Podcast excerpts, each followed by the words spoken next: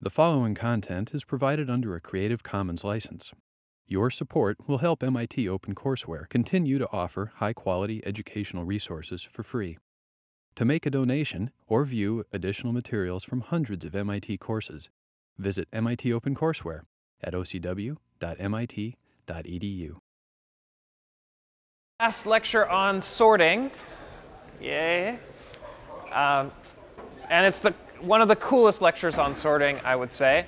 We're going to talk about linear time sorting, when it's possible and when it's not possible. And this lecture sort of follows the, stand, the tried and tested mathematical structure, which is theorem, proof, counterexample. So we're going to start with a theorem, which is that sorting requires n log n time, at least in the worst case. And we're going to then prove that, in fact, you can get away with linear time sometimes. So it's not an act both of these theorems are correct, but they're in slightly different models of computation. Remember models of computation from lecture two? So we're going to talk about a new model of computation, which we've sort of been using for most algorithms lately, called the comparison model. And it's a model of computation that's really useful for proving lower bounds, which we haven't done much of yet. We're going to prove two very simple lower bounds. One is that searching requires log n time. This is basically binary search is optimal. And the other is that sorting requires n log n time. This is that merge sort is optimal. Uh, and then we're going to break outside of that comparison model, work in a different model of computation, our more usual RAM model, and show that in certain situations uh, we can get linear time. So that's the plan. Um, let's start with this comparison model.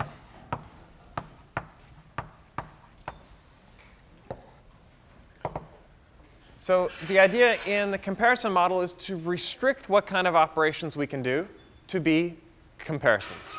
it's very straightforward. Um, all input items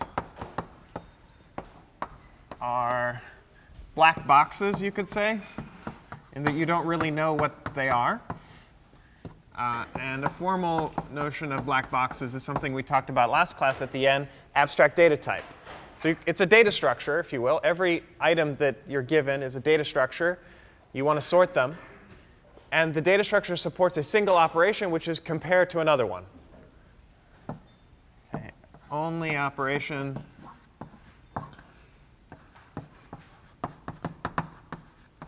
allowed. I guess I should say plural, actually, are comparisons. I'm going to be nice and I'll let you do less than, less than or equal to, greater than, whatever.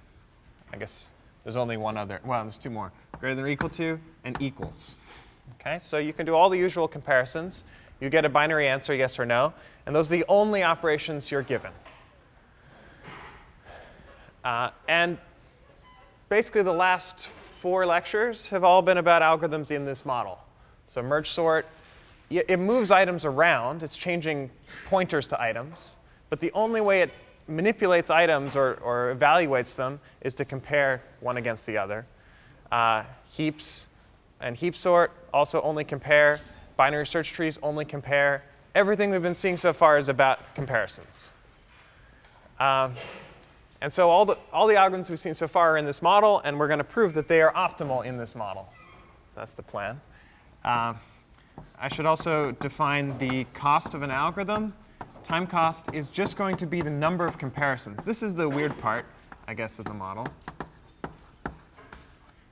So in everything we've done so far, we've been in, uh, I guess, pointer machine or RAM, either way. Uh, we've been showing every, you know, like binary search trees or AVL trees, you can do order log n time in the regular notion of time. But in particular, they do order log n comparisons. And what we're going to show on the, this is only interesting from a lower bound perspective. We're going to show that even if you just count comparisons, you can do whatever other crazy things you want. You need log n time to search, and you need n log n time to sort. So that's our goal.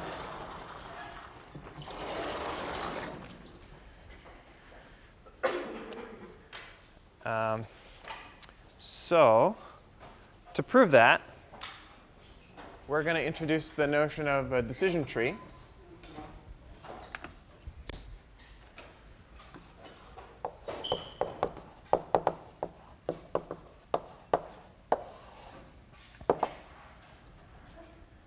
So the idea is the following. If we know that our algorithms are only comparing items, we can actually sort of draw all the possible things that an algorithm could do. So any comparison algorithm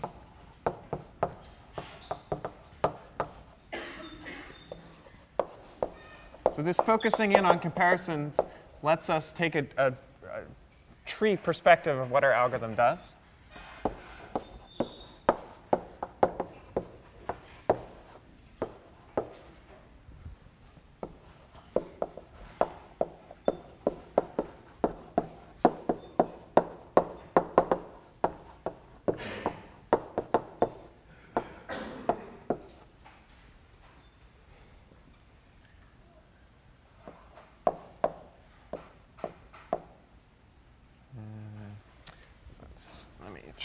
little bit.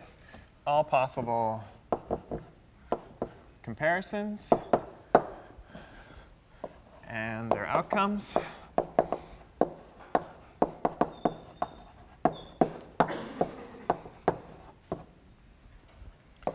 And the resulting answer.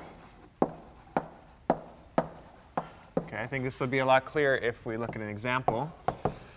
So binary search. Binary search, simple algorithm. Look at the middle, compare it to the item you're searching for, go left or go right. Um, and our idea, I didn't write it here, uh, is to look at a particular value of n, n being the size of your problem. So binary search, you're searching among n items for uh, another item. I'm going to keep it simple. n equals 3. And I think I'm going to go a little wide. Let me use a whole board. Uh, so n equals 3, we've got our array, say, index turning at 0. Pretty simple binary search. Look in the middle, go left or go right. Uh, but I'm going to write out this algorithm explicitly to say, all right, first thing I do is compare, is A1 less than X? That's in all cases, no matter what the array is, as long as n equals 3, this is the first operation you do. The answer is either yes or no. Okay, if the answer is no, that means x is less than or equal to a1, so it's to the left. Then we compare with a0. We say, is a0 less than x? The answer is either yes or no. The answer is no. We're kind of done. We know that x is over here. Or it might actually be equal to a0. So it depends. If you want to figure out whether it's equal or less than, there'd be one more step. But I'll just stop it here. We'll say, well, in this case, x is less than or equal to a0. I'm going to put it in a box, say that's done, where the circles are the decisions. Okay? Uh, if the answer is yes, there's no to this question, yes to this question, then you know that x falls in between here. Uh, probably need a wider box for this. Uh, so we have a0 is less than x. That was the yes to this. And the no to this means that x is less than or equal to a1. And so we've basically identified where x fits. It's in between those two values, possibly equal to this one. Again, one more comparison, you could figure that out. Okay, uh, and then if x was to the right of a1, so this is true, then we check x against a2. Uh, and the answer is either no or yes. And in the no case, well, I've conveniently laid things out here. So it's sequential. In the yes case, x is bigger than a2, so it's outside the array. It's to the right. That's the answer. Is that? Yeah. Uh, and in the other case, it's in between A1 and A2.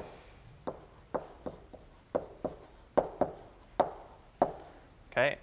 It's a tedious process to write out an algorithm like this because a binary search, uh, it's not so bad.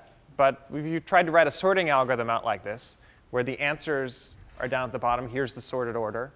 Uh, and all the comparisons you do here, the tree will actually be of exponential size. So you don't actually want to represent an algorithm like this unless you're just trying to analyze it. But it's nice to think of an algorithm this way because you see all possible executions all at once. Okay, so um, let's see. Let me talk about some features of this tree versus the algorithm. So every internal node uh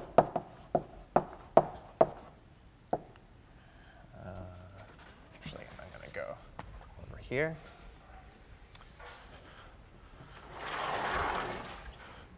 So we have a decision tree. And we have an algorithm that that decision tree represents. And so when we have an internal node in the decision tree, that corresponds to a binary decision in the algorithm. Okay, in this case, we're only looking at comparisons. Slight technical detail, decision trees are, are a little more general than comparisons. Could be any binary decision here. And everything I say will be true about any binary decision you make. But comparisons are the ones we kind of care about because all of our algorithms are doing that. OK, and then a leaf in this tree uh, corresponds to it, it, it stores or it represents that you've found the answer. Uh, maybe I'll say found.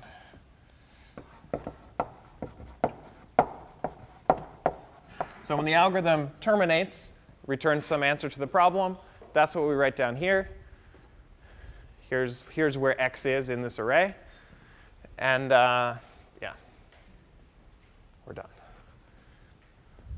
What else do we have? All right, here's a, some puzzles for you. If I just wanted to look at a single execution of the algorithm, what does that correspond to in the tree? Yeah? Going from the root Going from root down to a leaf. This is what I normally call a root to leaf path, technically a downward root to leaf path. Good. Uh, how about the running time of that execution. How long did it take? Keep going. Log n. Log n mm, in, in binary search, but in general? The length of that path, yeah.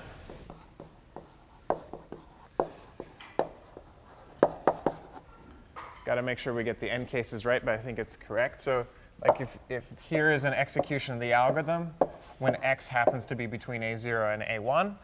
We do one comparison here, a second comparison here, and then we're done. So the cost was 2, and indeed the length of this path is 2. So it, works out. No off by 1 errors. Um, all right, now the exciting one for us. What we care about all the time in this class is worst case running time. This is a feature of the entire algorithm. What is the worst case running time of a given decision tree? Yeah. The height of the root, also called the height of the tree. Yep.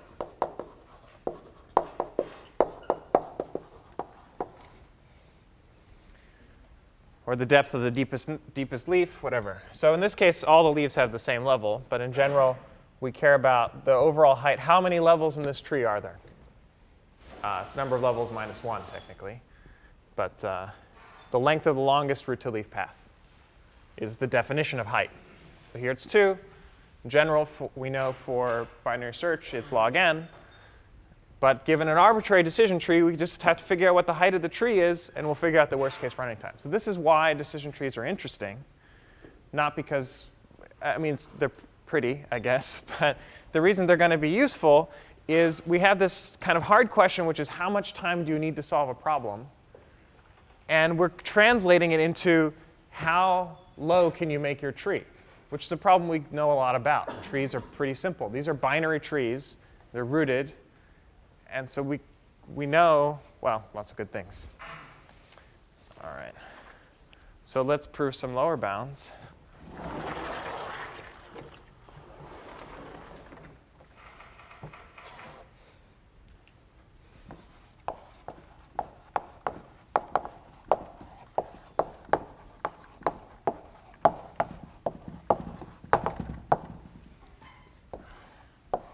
So I claim that for searching, maybe I should define the problem a little more formally. I want to claim a log n lower bound. So let's say uh, for searching, I have um, n pre-processed items.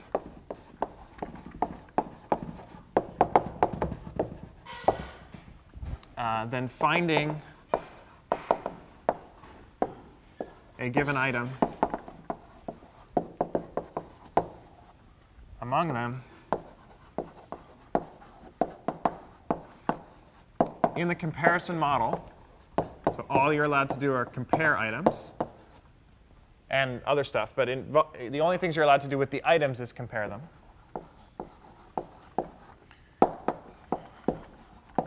Requires omega log n comparisons in the worst case.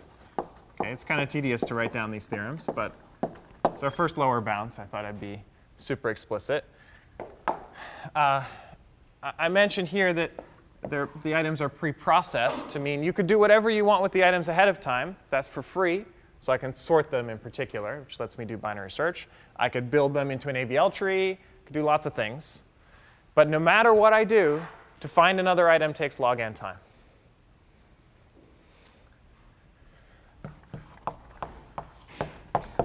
Someone tell me why?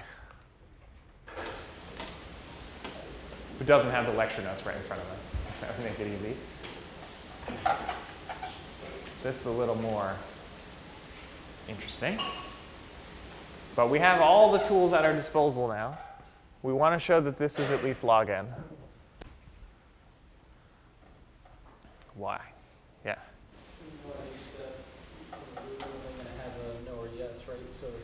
Like right. log n type tree. Okay, at each step, we only have a no or yes, so it's a binary tree. So that well, makes you think log n. But possible could be log n, right? Maximum actually could be arbitrarily large. You could do a linear search, and the depth, the height will be n. We care about the minimum, of course. Why does it have to be? Why does the height of a tree have to be at least log n? There's one more thing we need to say. Yeah. Because the tree has to contain all possible answers, let's say. Yeah, exactly. I think that's worth a pillow. Let's see how I can do this. Oh, ouch. I knew it was only a matter of time. Sorry. We can, uh, I'll pay you later. Damages. Uh, all right.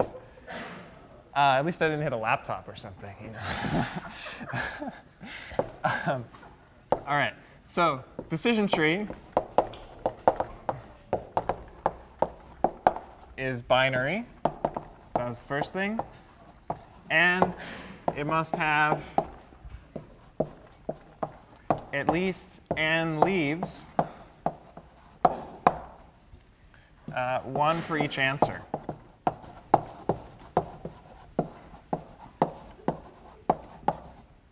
At least. Now, at the, at the leaf, you have to know what the answer is. But there may be many leaves that have the same answer. That's possible. And indeed, that will happen not for binary search, but typical algorithm. There's multiple paths to get to the same answer. So there may be more leaves than n. And in fact, if you want to know, if you want to know this kind of thing, where x fits, in this perspective, it's there's n plus 1 answers. If you want to know is it equal or is it strictly between two things, there's 2n plus 1 answers. But in all cases, there's at least n answers, and that's all I need. In particular, there's, say, x exactly matches one of the given items. There's n items, so you need to have at least n leaves. Maybe, maybe you have more, I don't care. But if I have a binary tree with at least n leaves, the height has to be at least log n.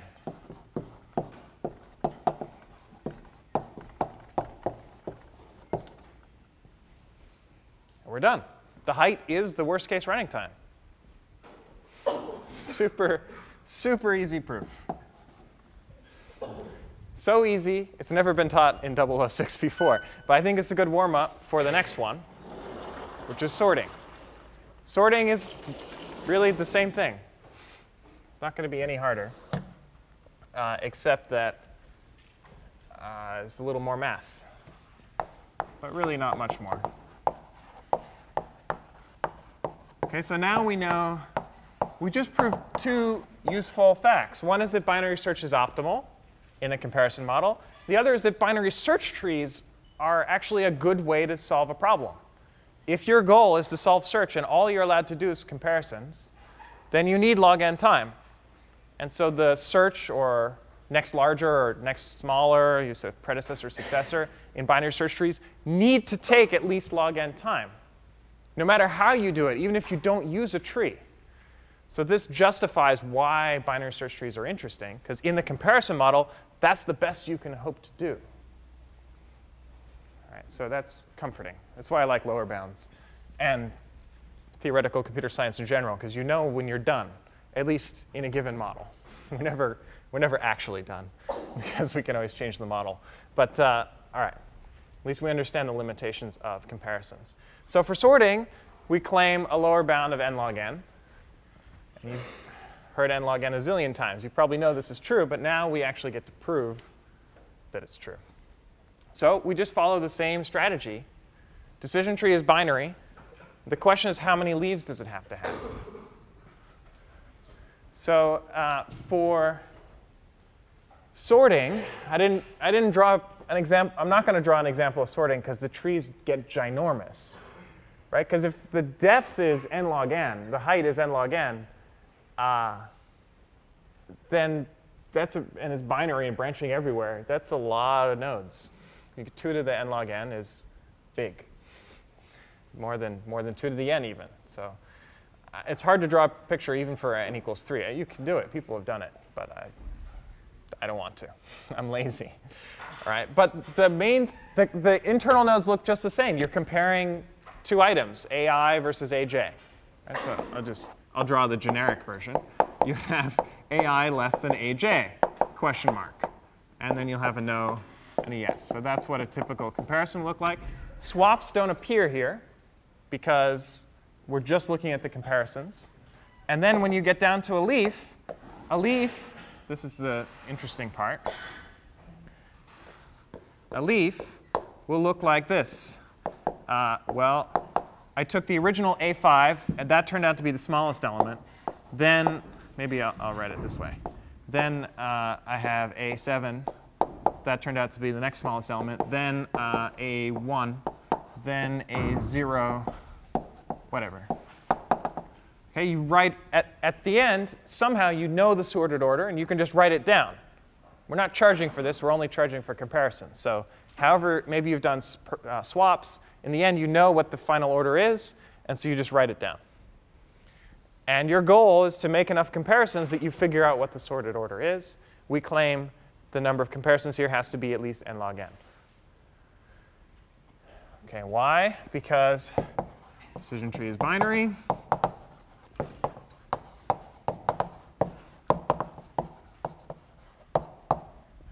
And the number of leaves has to be at least the number of possible answers. Could be more because each answer could appear in several leaves, and it probably will in typical sorting algorithm. And how many possible answers are there?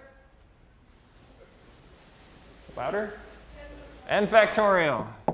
Right, number of permutations. This is a permutation of the input sequence. And if all the items that you're given are distinct, there will be n factorial permutations of them. So that's the worst case. So n factorial. Now, the tricky part is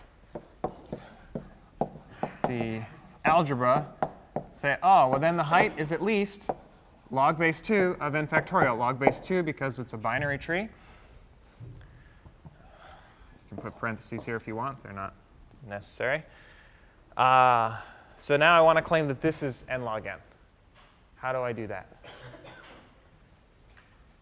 Maybe you just know. yeah?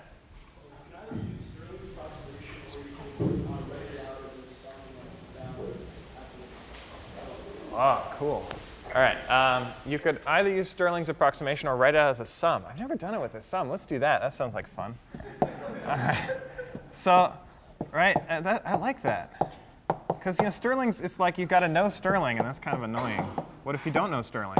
But but we all know the definition of factorial. I mean, we learned it in grade school because it's fun, right? Oh, I guess we, I mean, we did because we're geeks. And uh, so, and then we know the log of a product is uh, the sum of the logs. So this is log n plus log n minus 1 plus log 2 plus log 1. Uh, I think at this point it's easier to use summation notation. So sum of log i. Well, OK, now we've got to do some, uh, this is 1 to n, I guess.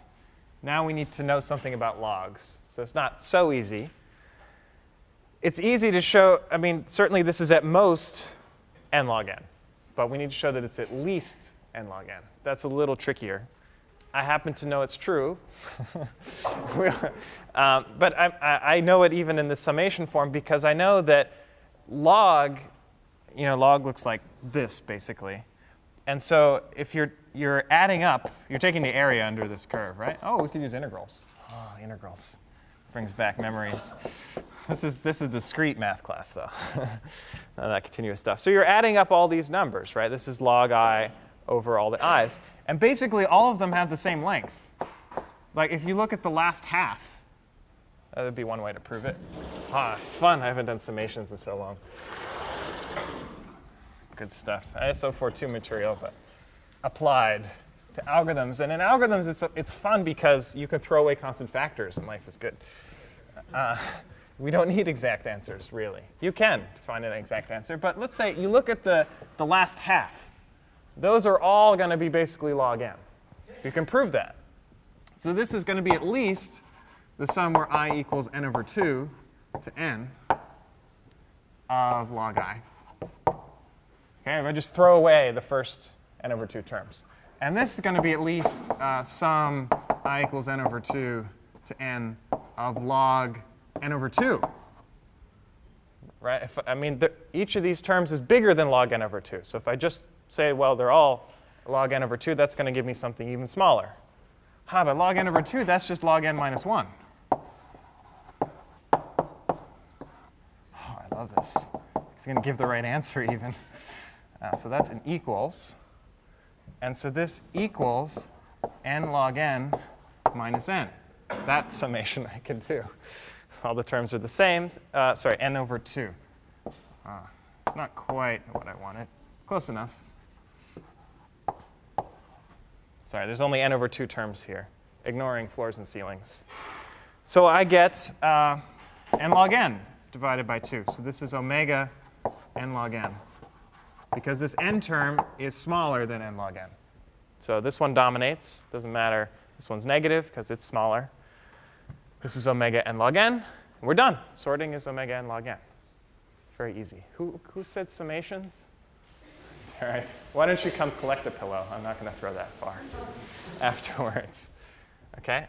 Uh, that's one way to do it. Another way to do it, if you happen to know Stirling's formula uh, for n factorial, you know n factorial is about n over e to the n um, times square root of 2 pi n, right? That's the, if you do, um, what do you call it, Taylor series approximation of n factorial, the first term, which is the most important term for us because it is the asymptotically dominating term, is square root of 2 pi n times n over e to the n. Hope I got that right.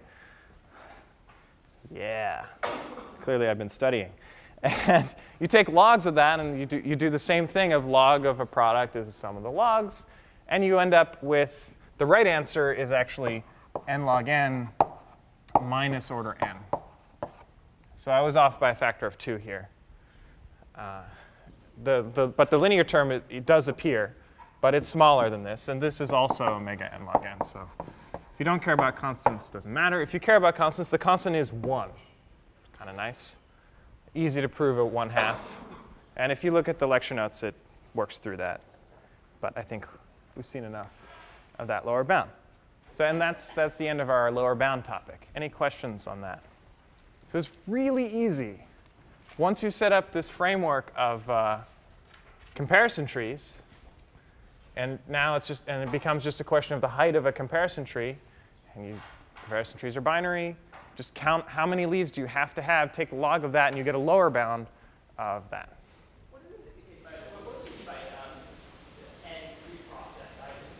Ah, yeah. So For searching, I was trying to be careful and say if I have n preprocessed items. It means you can do whatever the heck you want. So here's the model. I give you n items. You can do all, all pairwise comparisons between those items for free. And then I give you a new item, and then I start charging for comparisons. So another way to say is I only charge between compa for comparisons between x and the other items. And even then, you need log n. That wasn't still the case when we were doing sorting, right? With sorting, they were not preprocessed. Yeah, I didn't write the theorem. It's just sorting n given items, no preprocessing. If they were preprocessed, you'd be done in zero comparisons. Yeah, exactly. Um, this theorem is also true if I remove preprocessed. Uh, but in fact, then you need n time. Unfortunately, this proof technique will only prove a lower bound of log n. Because even if, even if these items were not preprocessed, this, then you have to do a linear search, basically. So you if you don't know anything about the items, you need linear time. But this proof will only prove a lower bound of log n. So this technique, while cool and simple, does not always give you the right answer. It just gives you a lower bound. It may not be the right lower bound. It may not be tight. So searching always requires log n time. And what's interesting is it requires it even when you pre-process the items. Sorting, if you haven't pre-processed the items, then it takes n log n. Clear? Good. Now we get to the algorithms part of the lecture, always the most fun, the moment you've been waiting for. You can erase comparison trees. Henceforth, and, and I mean not only this lecture, but also the next three lectures, which are about hashing, we will not be in the comparison model because we're done. For comparison model, we're done. I mean, we've solved search, we've solved sorting, n log n three ways. I mean, how much more could we do? So it's time to bump it up a notch, increase our model power. We've talked about the RAM in particular, random access machine, where you can act, where memory is an array, you can access anything in the array in constant time. we're going to use that power of the RAM to sort in linear time. Sometimes.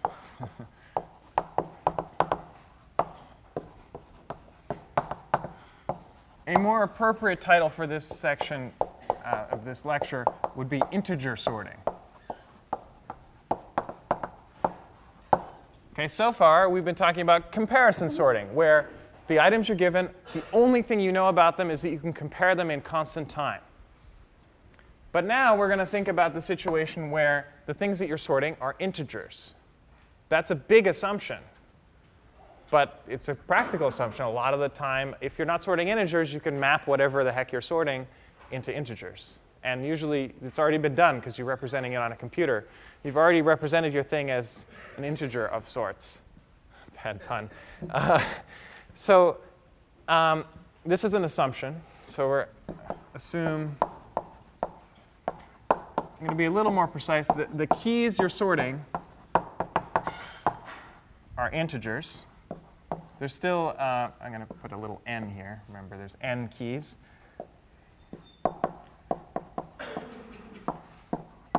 I'm also going to assume that they're in some range.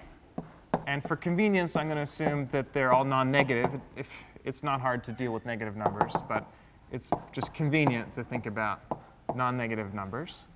So if we start at 0, there's some maximum value, say k minus 1. So there's k different values they could be. k could be anything. It's a parameter. We've always had n as a parameter. Now we're going to also have k as a parameter.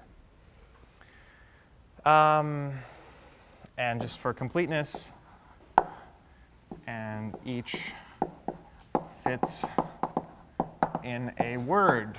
Remember the machine word of your RAM machine? Um, words were the things that we could manipulate in constant time. Now, this is a very reasonable assumption because we've been assuming so far you can compare two keys, two items, in constant time. To get that for integers, you need to assume that your integers are fitting in words. We usually don't state this assumption, but I thought I'd throw it in just for kicks. So we've got a bunch of integers. Each one fits in a word. I could compare them. That takes constant time. Or I could add them, or subtract them, or multiply them, or divide them, or do whatever the heck I want. Okay, it turns out uh, you can do a lot more than comparisons And it turns out this will help us.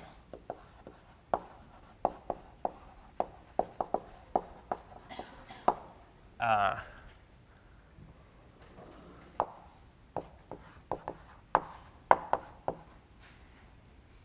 I don't know if I want to tell you the answer here. For k not too big, uh, you can sort in linear time. Believe it or not, this topic, integer sorting, is still a major area of research. People are still trying to solve this problem. One conjecture is that even in all cases, you can sort in linear time, given n integers that fit in words. This is not yet solved. Best algorithm is n times square root log log n with high probability. Um, so it's almost, almost n. It's a lot better than n log n. I'll just write that for fun in case can't parse in, uh, in words. This is the best algorithms to date. Uh, I would conjecture you can do linear time in all situations. We're not going to cover this algorithm. That's a little beyond us. It's in advanced algorithms if you're interested. 6854. Uh, but we're going to show that for a lot of cases of interest, when k is not ginormous, it's really easy to sort in linear time. All right. And our first algorithm to achieve this is counting sort.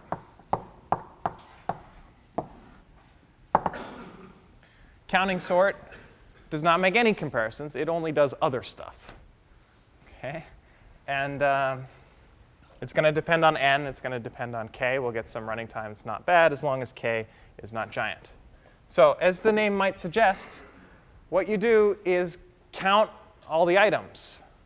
So imagine I give you a bunch of keys like uh, 3, 5, 7, 5, 5, 3, six, whatever. I'd like to run through this array and say, ah, there, I see there are two threes, and there are three fives, and there's one six and one seven. So how do I sort it? Well, I know, uh, and I'd like to say, well, the three is the smallest key. There's two of them, so I'll write two threes. Then there's five, there's three fives, so write three fives. And then there's a six, and then there's a seven. That's the intuition. Now, how do I, how do I do that with an algorithm? Suggestions?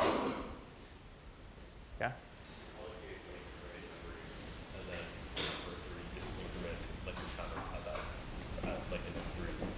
Yeah, allocate an array of memory, which is my counters. I'm going to count each k. I need an array of size k because there are k possible keys.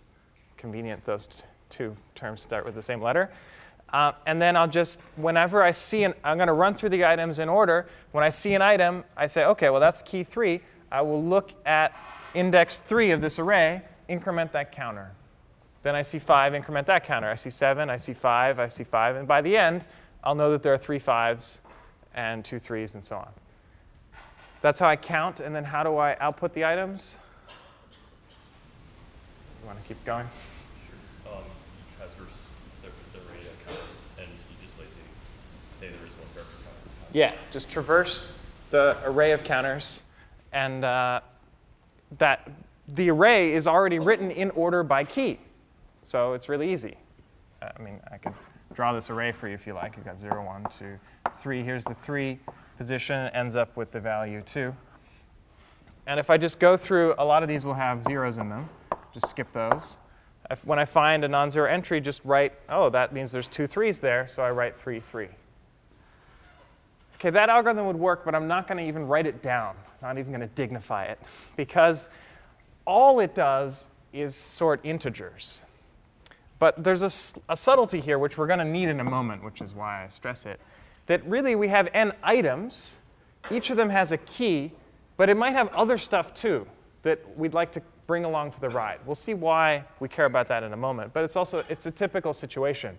Like you have uh, a spreadsheet, and you click sort by this column.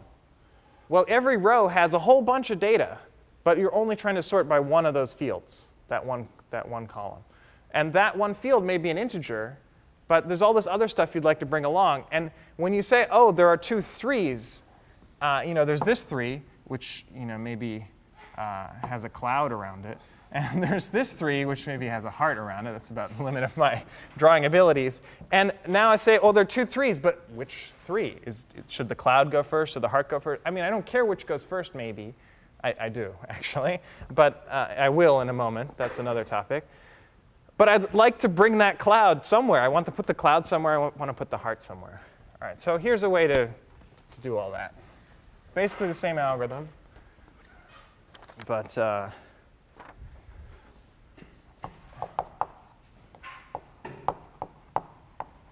I'm just going to use lists. I still have an array of k things, but no longer counters, now lists. They could be linked lists, they could be Python lists. It won't matter for my purposes.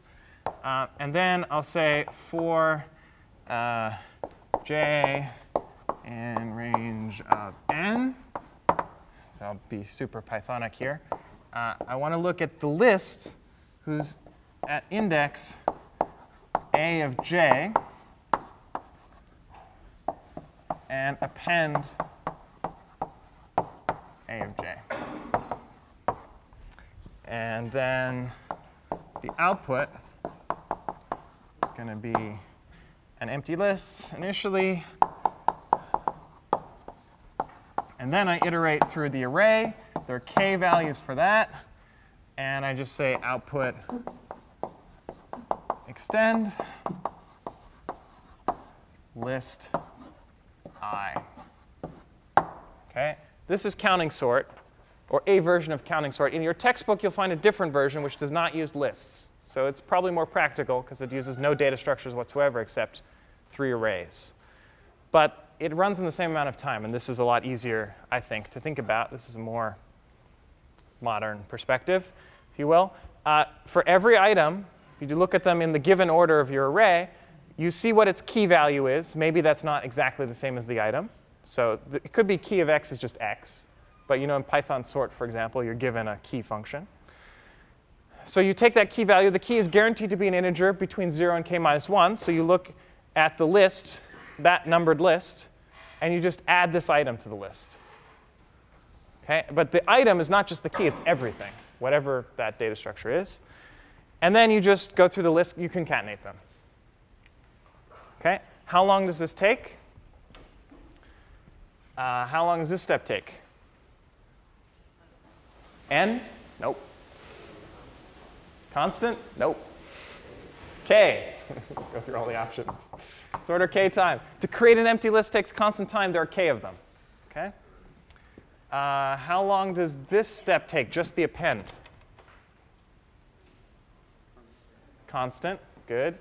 Remember, append is constant time from the Python model, or your favorite model, anything. Uh, we're assuming that key takes constant time because uh, it's a word. So that's an assumption, but it's a, the normal assumption. So total time here is order n. And this thing, uh, well, this takes basically the length of li time. And so when you add it up, uh, maybe plus 1, because to look at an empty list, you still need to look at it. So you add it up, and you get order uh, sum of all the li's is all the items. And then you get plus 1 for each of them, so you get n plus k. n plus k is the running time of this algorithm. Add those up. Okay, so counting sort is order n plus k. So if k happens to be order n, this is linear time. But as soon as it's a little bit bigger, you're in trouble. So counting sort's is a good warm-up, but it's not ultimately what we want.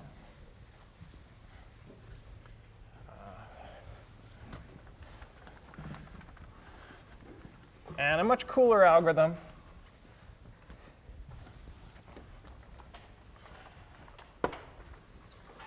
is called radix sort.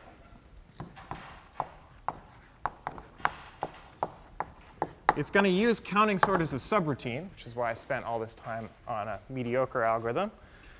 Uh, and it's going to get a much larger range of k, and it will still be uh, linear time.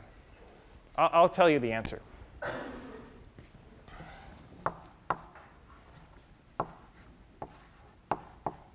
k can be polynomial in n. So like if, if all your integers are between 0 and n to the 100, you can, sol- you can sort them in n log n time. That's a lot bigger. It's not just like 10n. I mean, you could do 10n here as well with counting sort. Uh, and it's not just like n log n, but the, they can go all the way up to n to the 100. Still be linear time. So that's, that's what we're going to achieve. Um, the idea with radix sort is simple. We're going, it's actually kind of the uh, Excel spreadsheet approach. We're going to imagine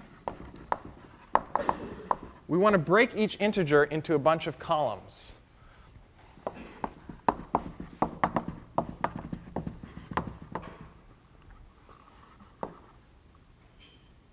Uh, how do we do that? Well, the way we normally write down numbers, except not necessarily in decimal, in some arbitrary base b. So when I say, oh, integer in base b, well, then there's the least significant digit, and then the next one, and the next one, and the next one, some sequence of digits. And if I know that the maximum value is k, uh, I know that the number of digits, which I'm going to call, for each number, which I'm going to call d, is just log base b of k. Plus, plus 1, whatever. I mean, have to be super precise here. Because if I'm in base b, I mean, that's what log is, right? So normally we think of log base 2 because we're writing things in binary, or that's computer scientists normally think that way. Um, and fine. So now we've decomposed our integer. I'm not going to actually compute this base b representation because it would take a long time. I'd have to spend n times log k time to do that. I don't want to do that. Okay, but just imagine it that way. And then the algorithm as follows. Sort the integers, all of them, uh, by the least significant digit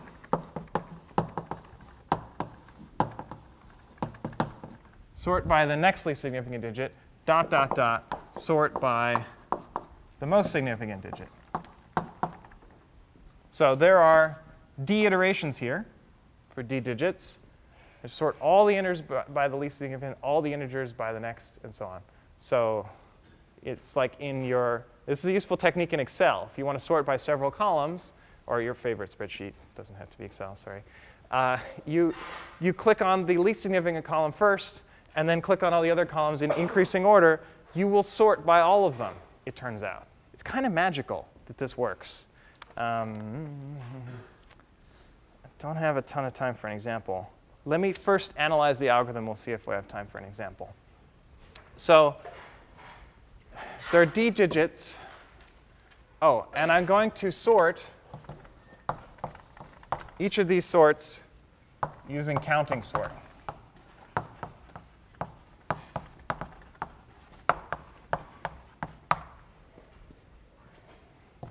This is, I guess, sort by digit using counting sort. So how long does it take to sort using counting sort in this setting?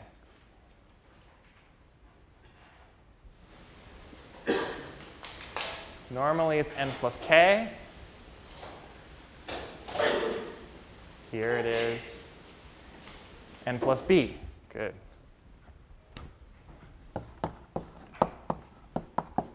because all of our digits are between 0 and b minus 1. So we're just sorting by digit. Now here is where we're using this idea of a key. When we say key of one of our integers, what we do is compute the digit we care about. So if we're in this step, we'll, the key function will be compute the least significant digit, which is like taking it mod b. To compute the most significant digit is like dividing by b to the power d minus 1 or so. Okay? But it's a constant, you do one divide and one mod, the constant number of operations. You can extract the digit in constant time. So the key function is constant time, and so this works. We don't have to actually write them all down, just compute them as we need them. Cool. I guess we could compute them ahead of time. It's not a big deal, but uh, fine. So that's each digit so the total time is just that times d, because we have d steps. So it's n plus b times d. Now d was that log thing. Log base b of n. I have this b. what should B be? um, I gotta love the English language. Uh, what should I choose B to be or not to be? Uh, that's the question. So any suggestions? I want to minimize this, right? I want minimum running time. So I'd like B to be kind of large to make this base large. Sorry, this is not N, this is K. I copied that wrong out of excitement. Just copying this over. I'd like B to be large, but I don't want it to be so large because I don't want it to be bigger than N. So what should I set B to be? N. Good choice. It's a good trick. Whenever you have a sum of things you want to minimize, usually it's when they're equal. It's occasionally it's the other, the extreme, like when b is zero or something. b is zero is not a good plan. Base, base zero is uh, pretty slow. uh, so if I set, I'll just, I'll write it here. This, you can prove it with a derivative or whatever. This is going to be minimized when uh, b is, I'll be vague, theta n. Okay, so then it's going to come out to n times log base n of k. And lo and behold, when k is polynomial in n, it's k to some constant, then that will be linear. So let me write that. If uh, k equals n to the c, or say is at most n to the c, then this is going to be order n times c. So if your integers are reasonably small, you get a linear time sorting algorithm. And reasonably small means polynomial in n, in value. That's kind of cool. And that's radix sort. And we're out of time. There's an example in the textbook or in the notes how this works. You can prove it by a simple induction.